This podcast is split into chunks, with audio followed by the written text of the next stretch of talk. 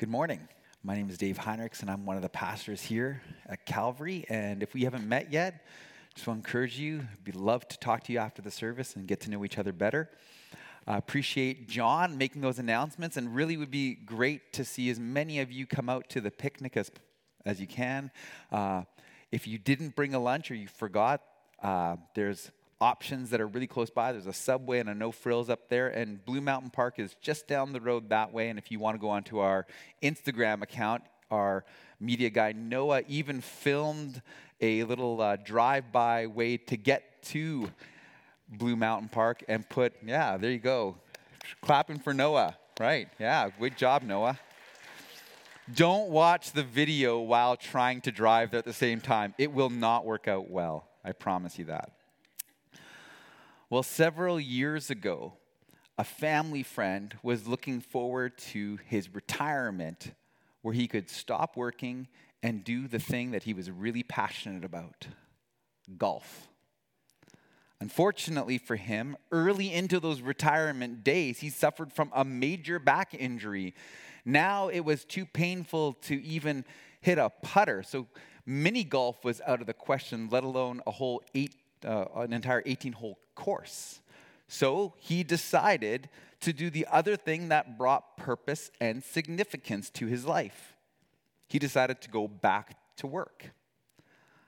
However, his company didn't want him back. They had since filled his position with somewhere, someone who was much younger and cheaper to employ. Now this guy had no idea what to do with himself, and he actually began to suffer from some depression. You see, he had built his life on these two things, his career and golf.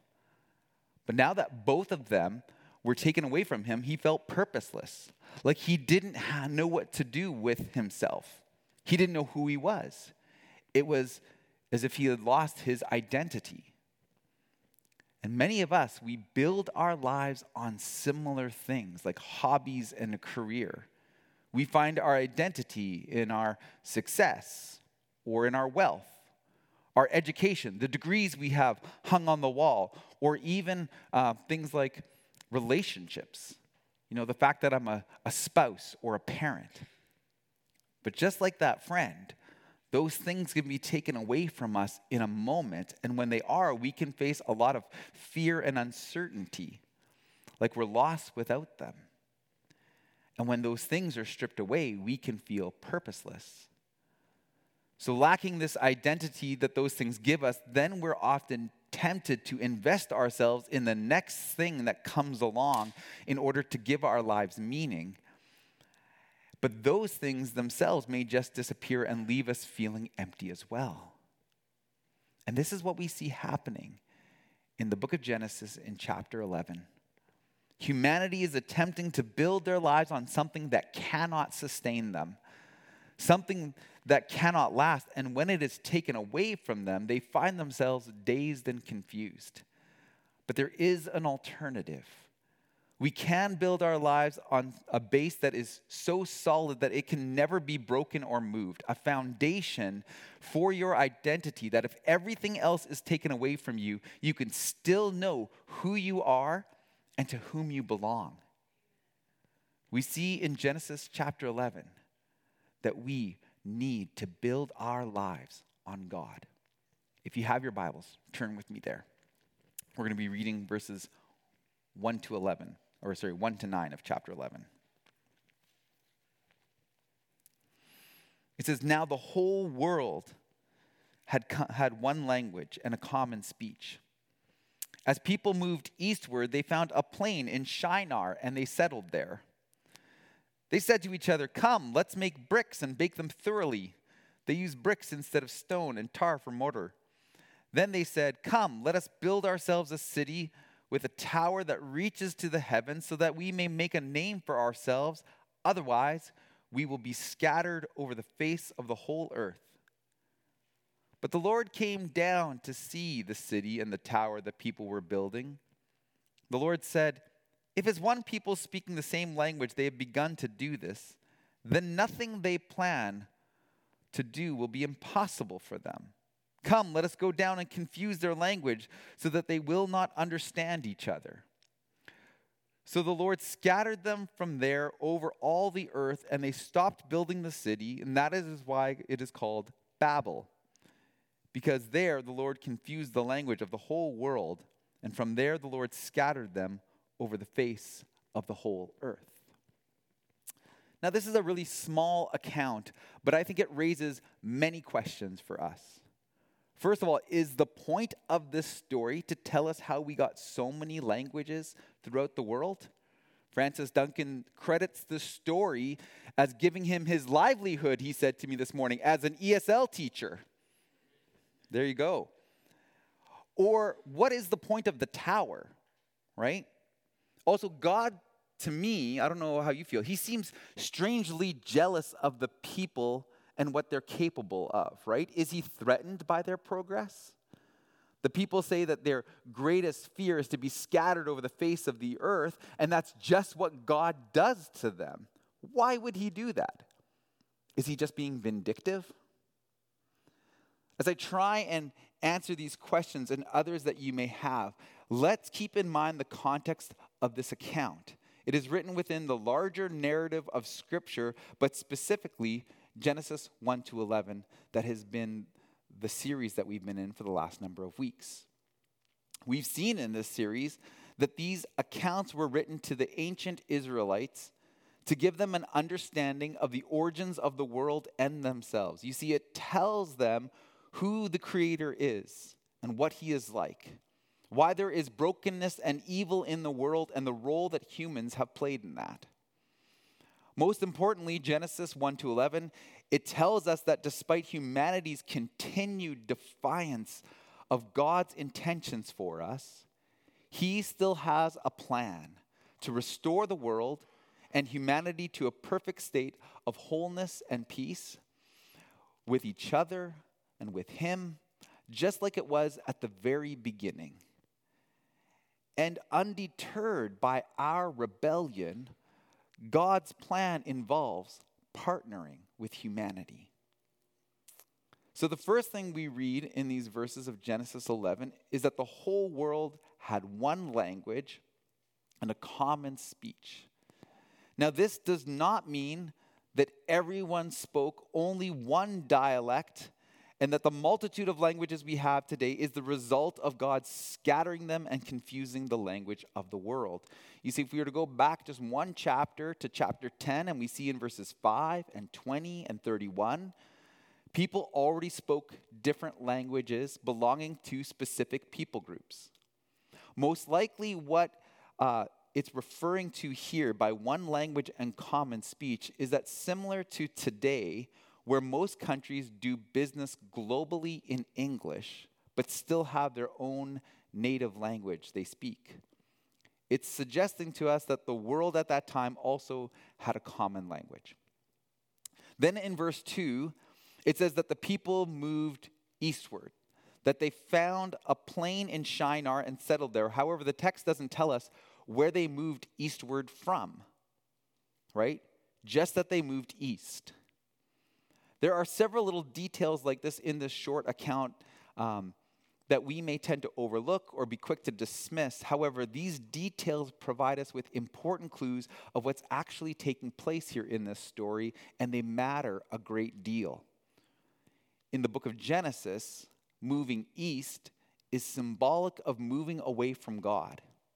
In Genesis three, after Adam and Eve sin, they are removed from the garden, and then they move east of Eden.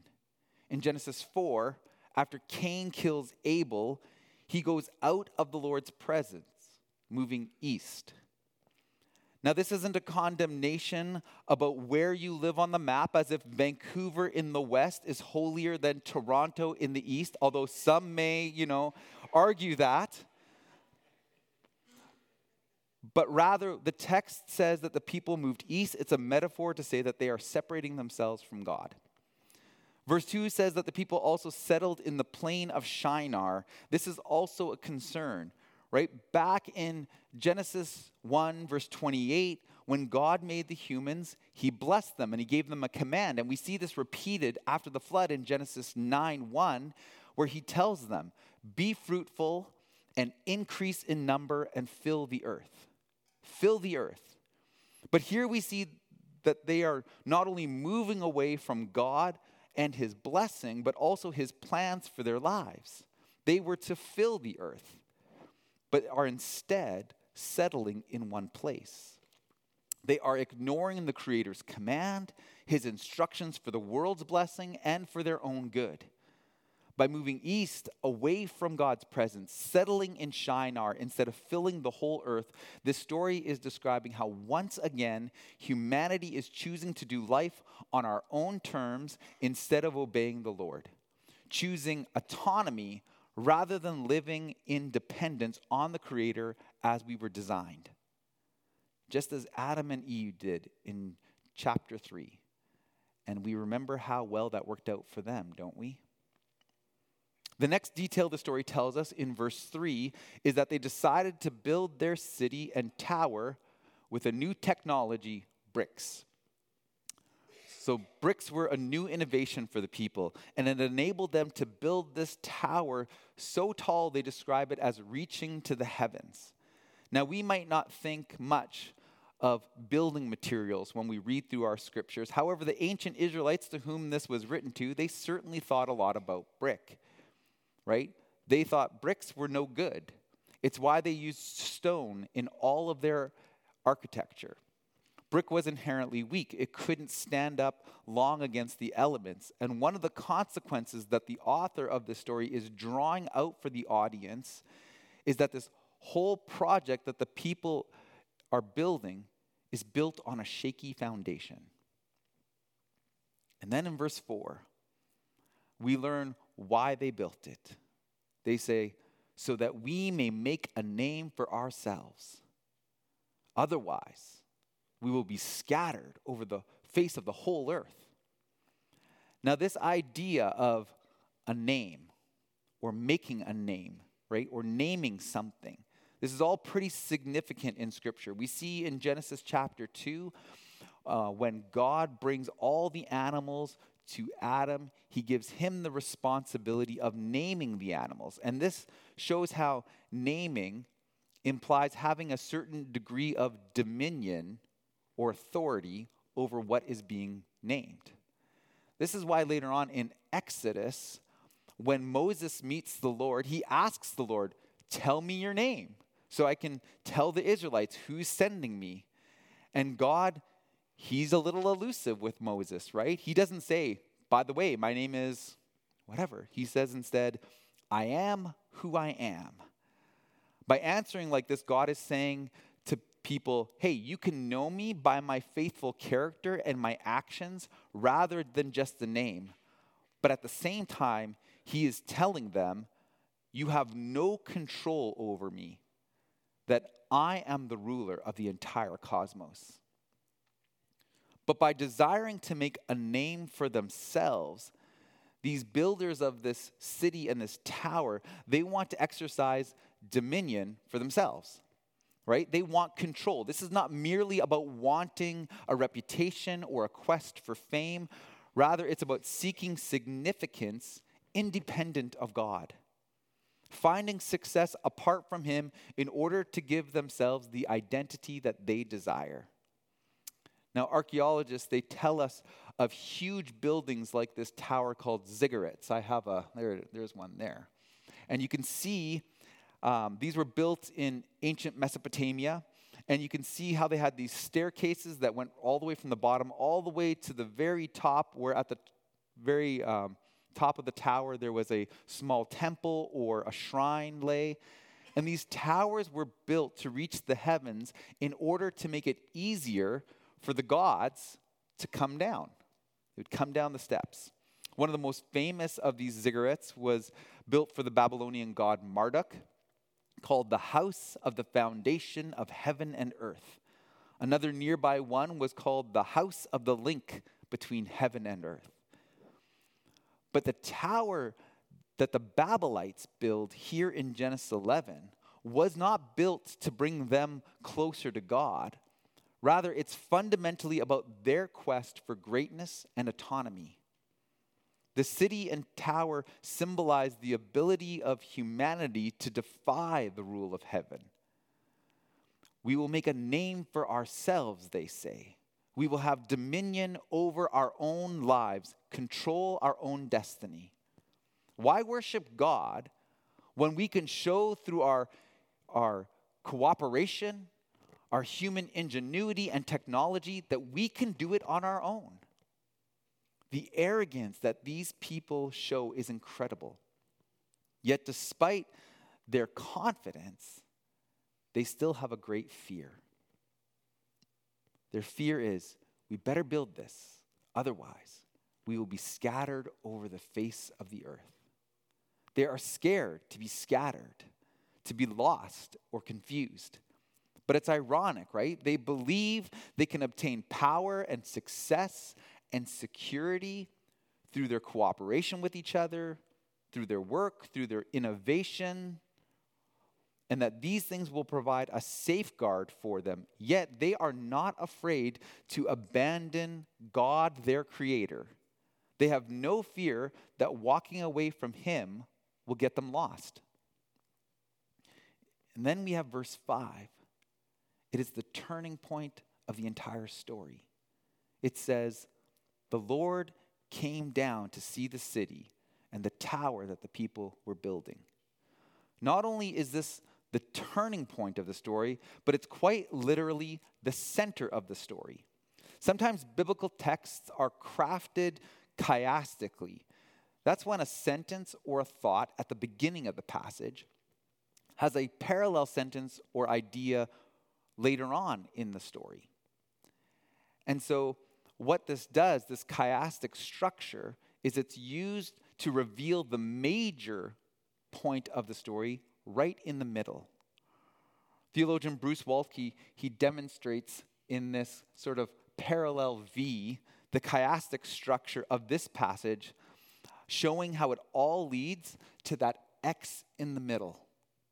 And the Lord came down. That is the major emphasis of this text. This scene is also kind of funny, too. Think about it for a moment. The people are building this huge tower, so big it'll reach to the heavens.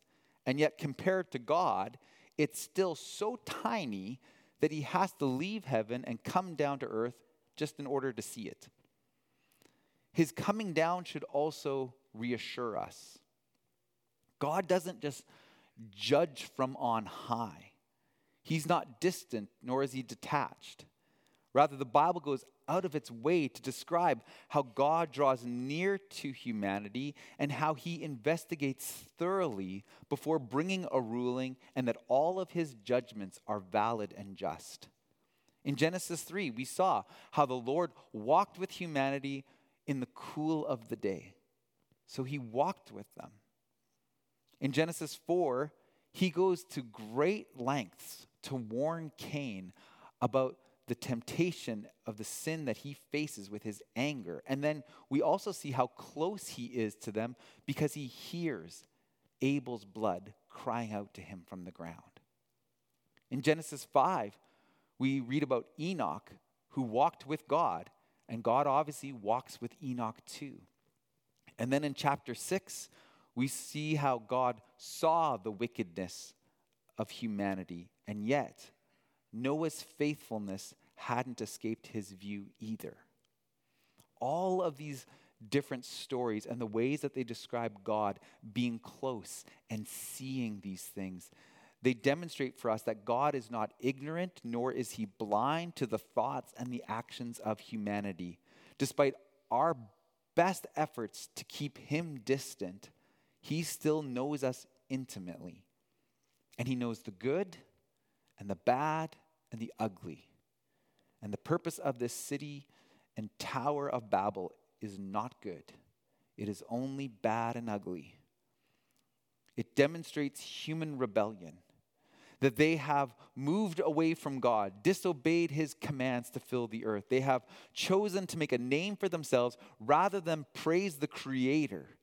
They are seeking autonomy rather than living in reliance on the Lord. And instead of acknowledging the King of Heaven, they plan to enthrone themselves through their technological advancements and human progress. So when God judges them in verse six, it may be difficult for us to swallow. And judgment is always difficult. But let's keep in mind that God knows intimately what these people are up to, and what they are up to is not good. It's not good for them and their relationship with Him. It's not good for their relationship with the earth. And despite what they believe, it's not even good for themselves. In verse six, the Lord says, "If as one people speaking the same language they have begun to do this, then nothing that they plan to do will be impossible for them. Come, let us go down and confuse their language so that they will not understand each other." Seems like a harsh punishment. But I don't think God is only punishing the people in this passage for their rebellion. I actually think within His judgment, He is also showing them mercy. Mercy in the long run.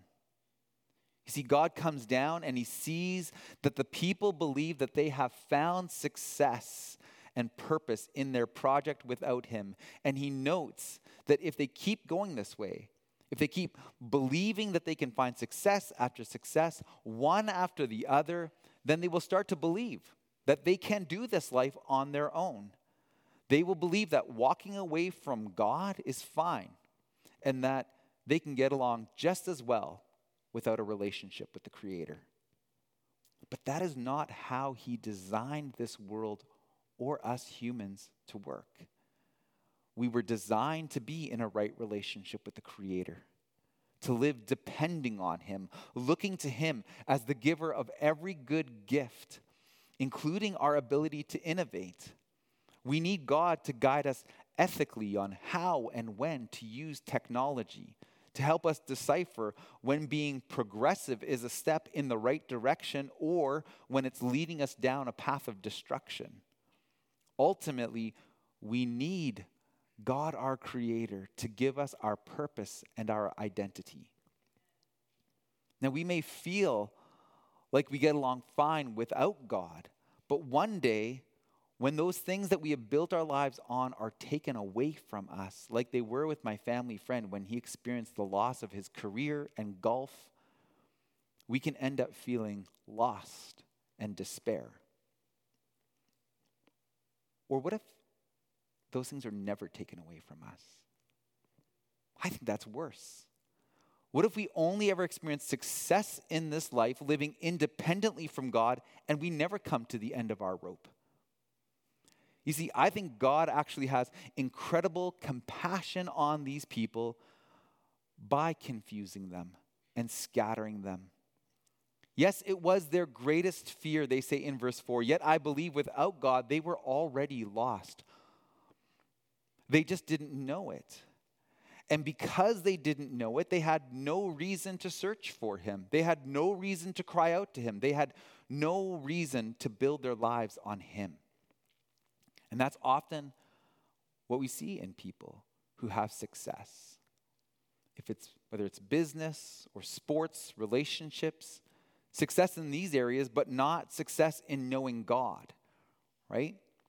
Like the people of Babel, they can build their lives on these other things, and if they never experience failure or defeat, if none of these things are ever taken away from them, then from the Bible's point of view, they're actually in a really scary place.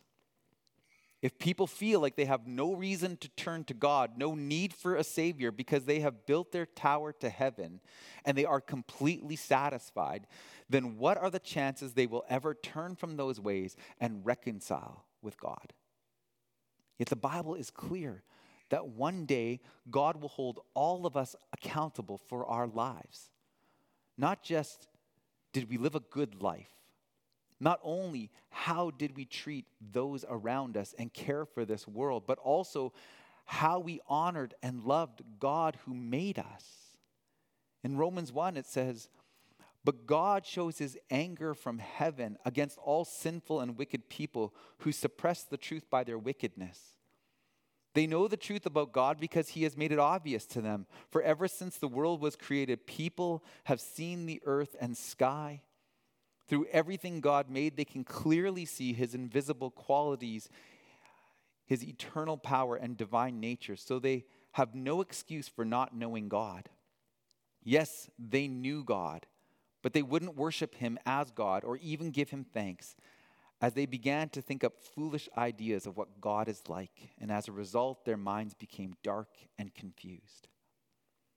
You see, all who feel like they can live their lives free of God now may only discover one day, when it's too late, how lost they really are.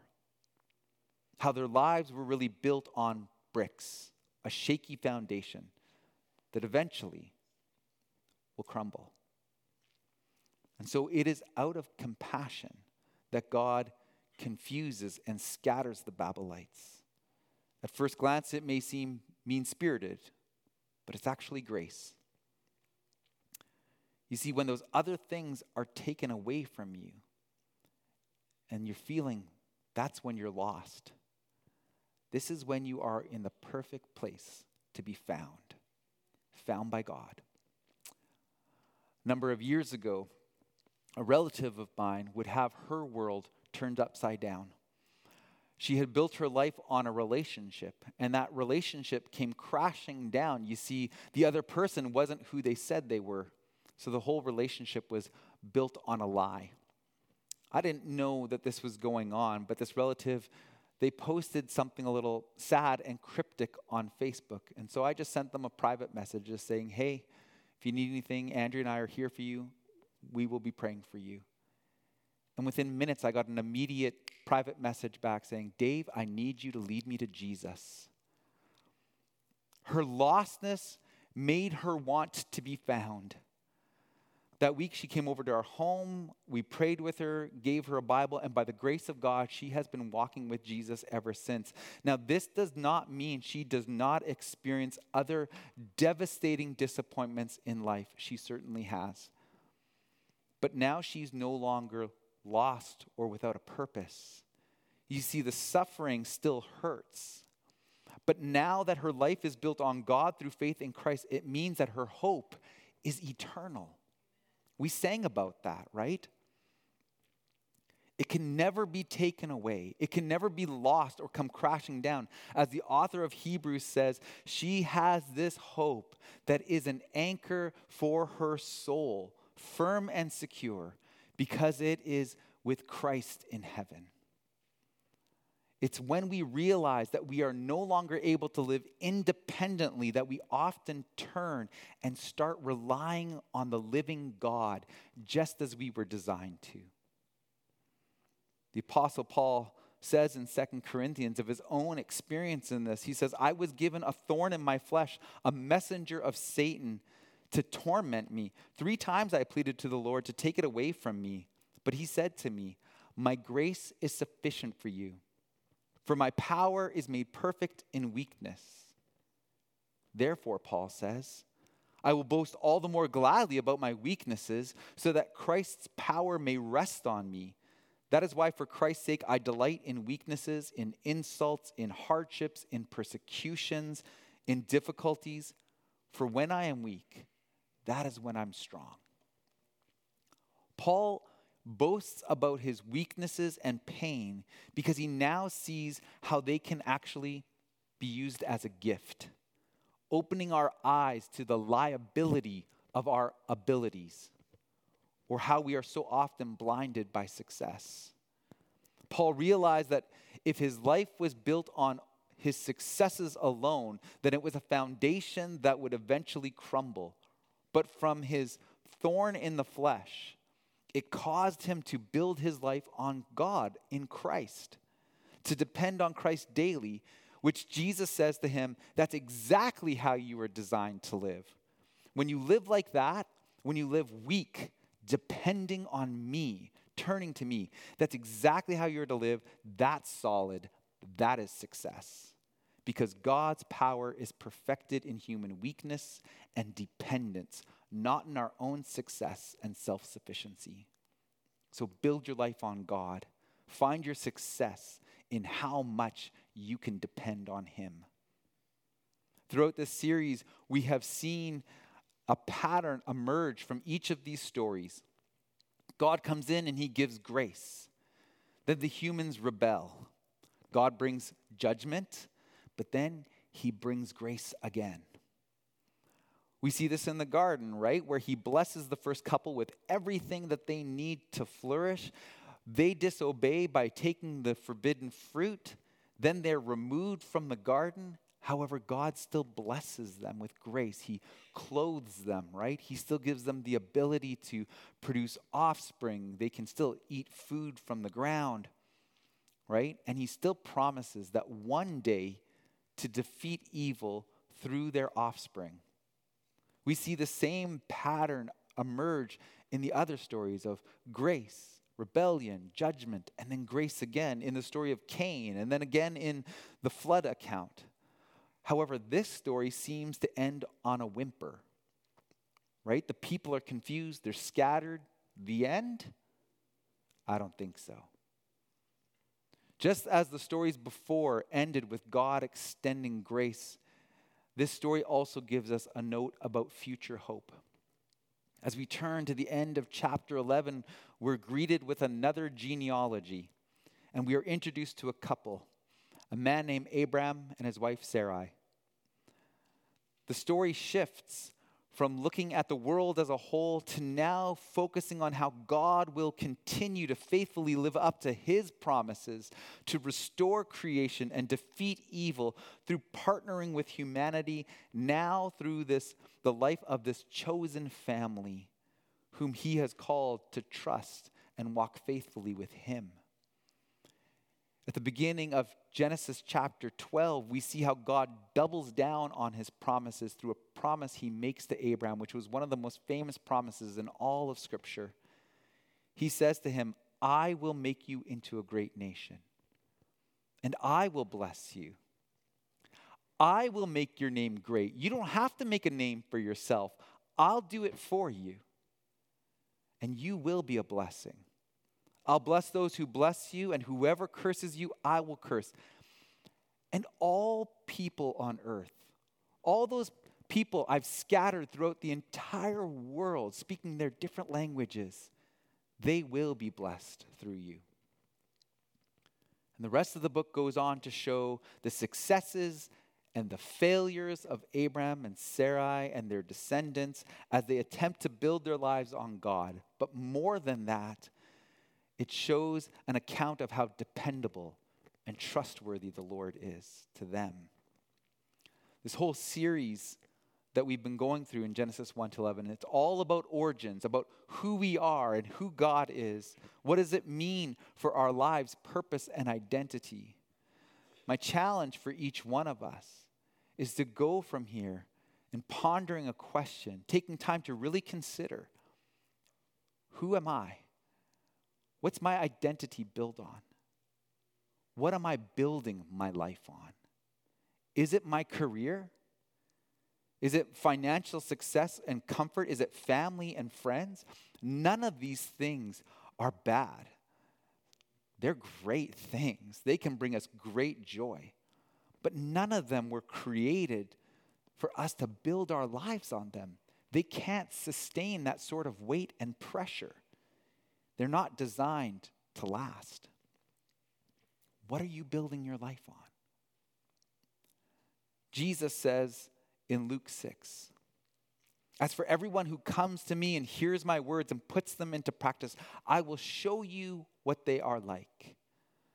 They are like a man building a house who dug down deep and laid a foundation on a rock. And when a flood came and the torrent struck that house and could not shake it because it was well built. But the one who hears my words and does not put them into practice is like a man who built his house on the ground without a foundation. The moment the torrent struck the house, it collapsed and its destruction was complete." Jesus encourages us to come to Him, to listen to His words, and to build our lives on God through him.